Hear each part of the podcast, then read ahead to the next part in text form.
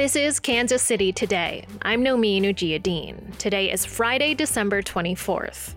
Coming up, West African food can be hard to find in Kansas City. And for Nigerians, the familiar flavors of home are especially missed around Christmas. How one woman is bringing traditional Nigerian cuisine to Kansas City. Plus, we'll hear how one student from Missouri feels about her first year attending college in person. But first, some headlines.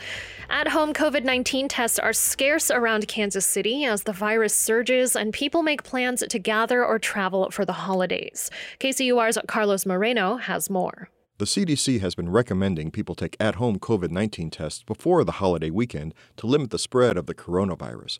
But area pharmacies, including chains like C V S and Walgreens, report few supplies of kits on their shelves, and several were entirely sold out. Several stores say they should receive new shipments within three to four days, but they encourage customers to call about availability before coming in.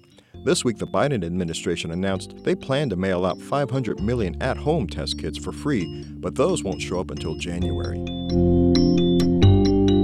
Extreme winds fueled widespread grass fires across western and central Kansas last week. Now the farmers, ranchers, and communities who lost so much began to pick up the pieces. David Condos of the Kansas News Service reports. That's the sound of an excavator lowering a dead cow into a mass grave piled with burned carcasses. When a massive wildfire tore through this area, Rich Kester's ranch in Russell County was right in the middle of it. He says the fire scorched all of his eight hundred acres and killed more than a third of his cattle. It just went over the top of everything and burned it fast.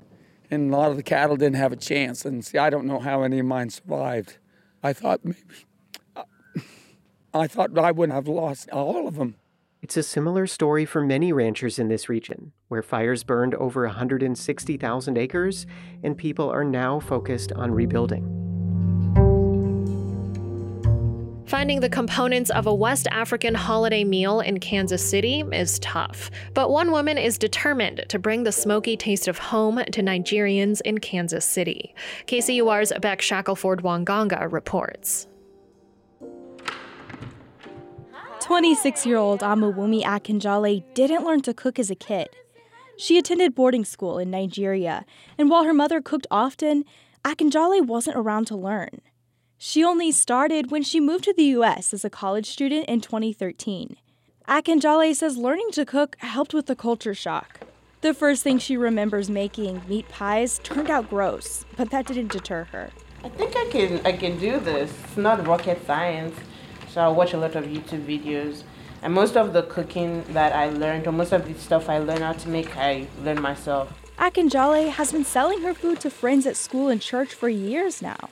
A lot of them urged her to start an official business. Akinjale is pursuing a P H D in pharmaceutical sciences and chemistry at U M K C. When things slowed down during the pandemic, she gave in and made catering an official side gig.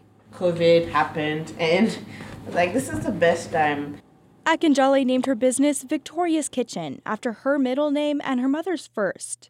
When she came to U M K C for her undergraduate degree in twenty thirteen, she told people to call her Victoria because she was tired of teaching people how to say her first name. Although these days, she goes by Amuwumi or Wumi. Akinjale does most of her shopping in the River Market. She says the open-air vendors remind her of home. The majority of African food Kansas City offers is Ethiopian or comes from other East African countries. According to Akinjale, though staple dishes for both East and West Africa are similar, the spices are very different. East Africans use spices like cinnamon and cloves. For West Africa, we cook a lot with thyme, ginger, garlic. There's some similarities, but I, I'm not gonna, I'm not gonna cook with cinnamon.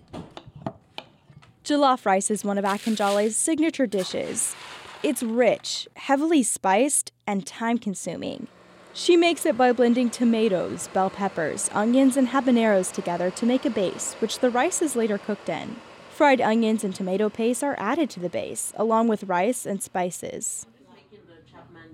Uraro Gini-Ediago says she orders food from Akinjale once or twice a month. She says Akinjale's food reminds her of home in Nigeria.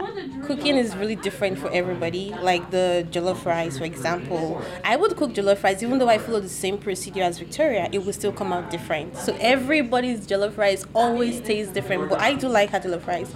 It's really, really good. Akinjale recently catered a dinner at Ediago's home. The room was filled with mostly college students or recent graduates, a demographic Akinjale caters to often. She says there's something about being young and away from home that makes you crave familiar food. Man, it's rough out here, you know, not having good food. But I would say it's, it's just that feeling of home. Akinjale's younger brother Victor can attest to this. He moved to Kansas City in twenty eighteen to attend U M K C and lives with his sister in a two-bedroom apartment downtown. Having moved to the United States, there's not a lot of like my cultural food. So how like being able to complement with that goes a long way to reminding me and like remembering my roots. Akinjale says she hasn't visited home in more than five years, and no time of year makes her miss home as much as the Christmas season. While Akinjale says American Christmas focuses heavily on decorations and gifts, Nigerian Christmas focuses on massive group gatherings and cooking outside on an open fire. It's always really nice. I really miss that about holidays back home. You just see a bunch of people sitting together, you know, cooking and chit-chatting. But through her cooking, Akinjale has built a community of her own, more than six thousand miles from her home in Lagos, Nigeria. It's a community and culture she hopes to share with more of Kansas City. For K C U R eighty-nine point three, I'm Beck Shackelford Wangonga.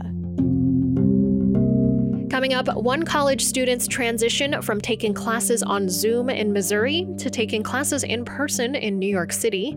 I'm Nomin Ujiyadeen. This is Kansas City Today. U M B Private Wealth Management is a division of U M B Bank that tailors financial planning services to help you maximize your assets and protect your legacy.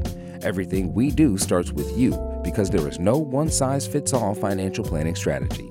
Your U M B experience begins with us taking the time to get to know you and understand your financial goals. Then we customize a detailed yet flexible plan that helps you achieve them. At U M B, your story is always our focus.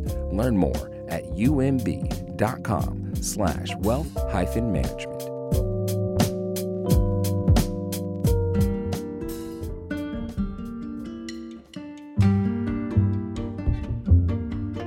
This is Kansas City Today. I'm Nomin Ujiyadeen.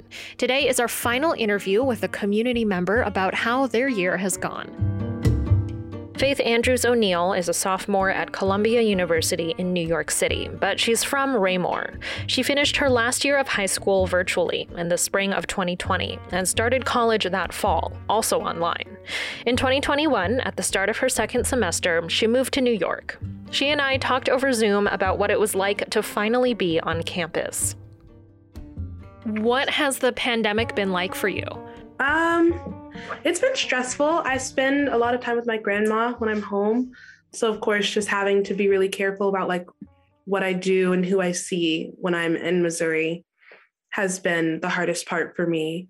And then at school, of course, New York was an epicenter, so that made it tricky. But then things seemed to get a lot better when they reached seventy percent vaccination. And it seems like everything was going really like a lot better.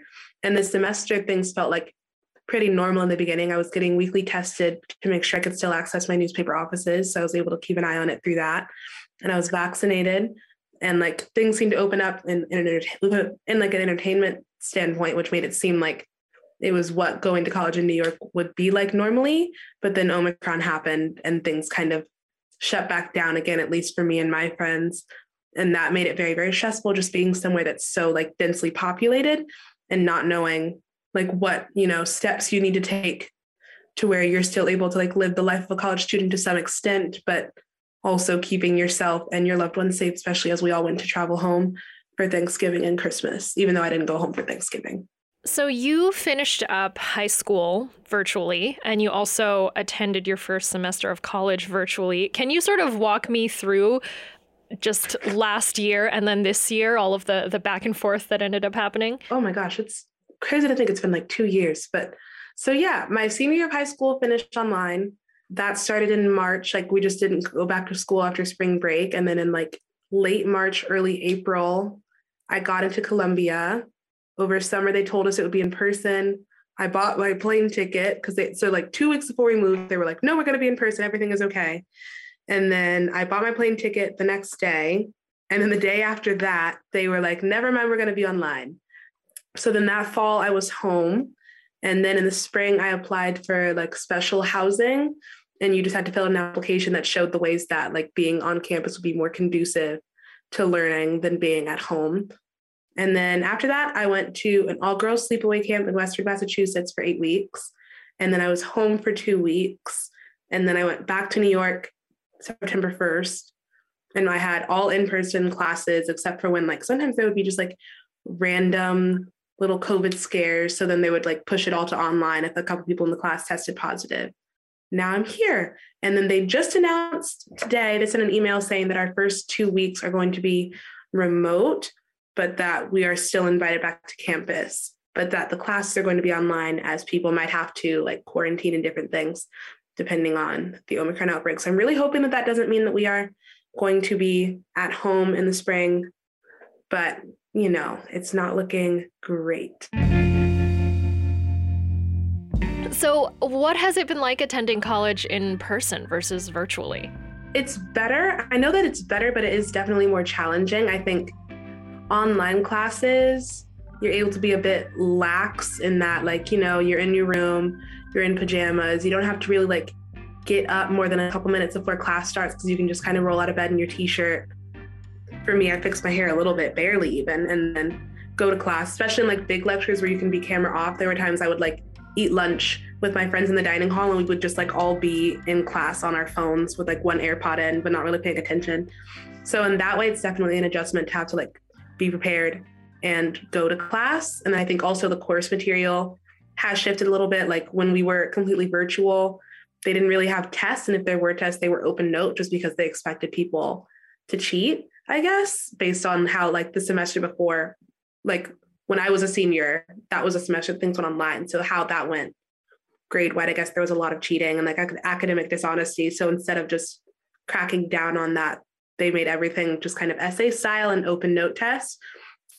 So my freshman year, that was the norm. And then going back to having like so many exams and tests was definitely an adjustment, and having to like figure out how my study styles work being in person has been the biggest thing. And then just getting to class on time, accounting for like walking from my dorm, which is like a block off of campus, to like a classroom that might be on the other end of campus and things like that.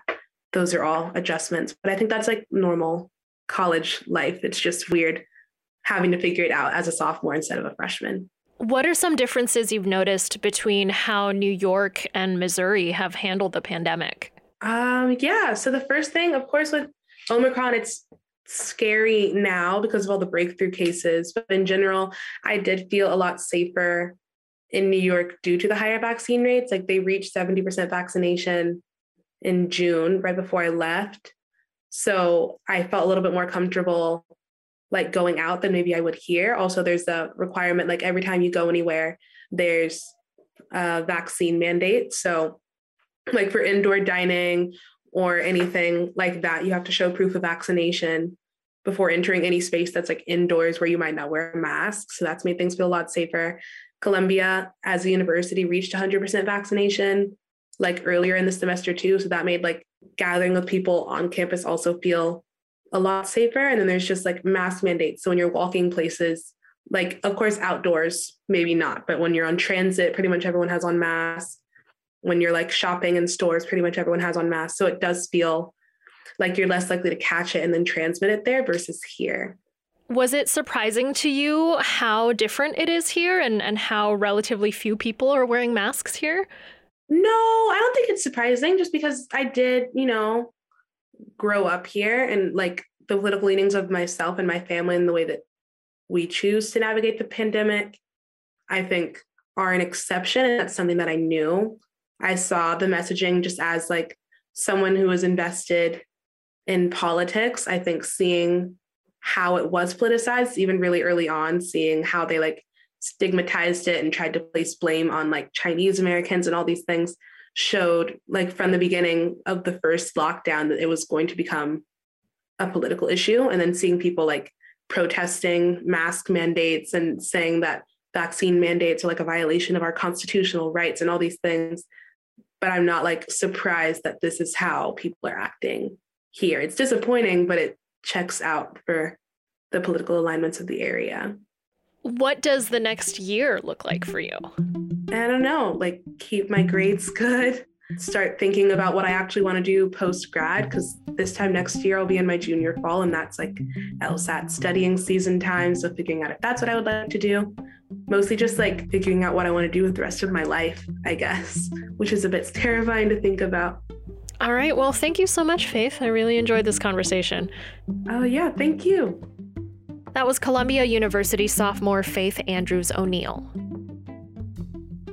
This is Kansas City Today. I'm Nomin Ujiyadeen. This podcast was produced by Byron Love and Trevor Grandin and edited by Gabe Rosenberg. To read Beck's story about Nigerian food in Kansas City, visit K C U R dot org, where you can also find a live stream of Kansas City's N P R station.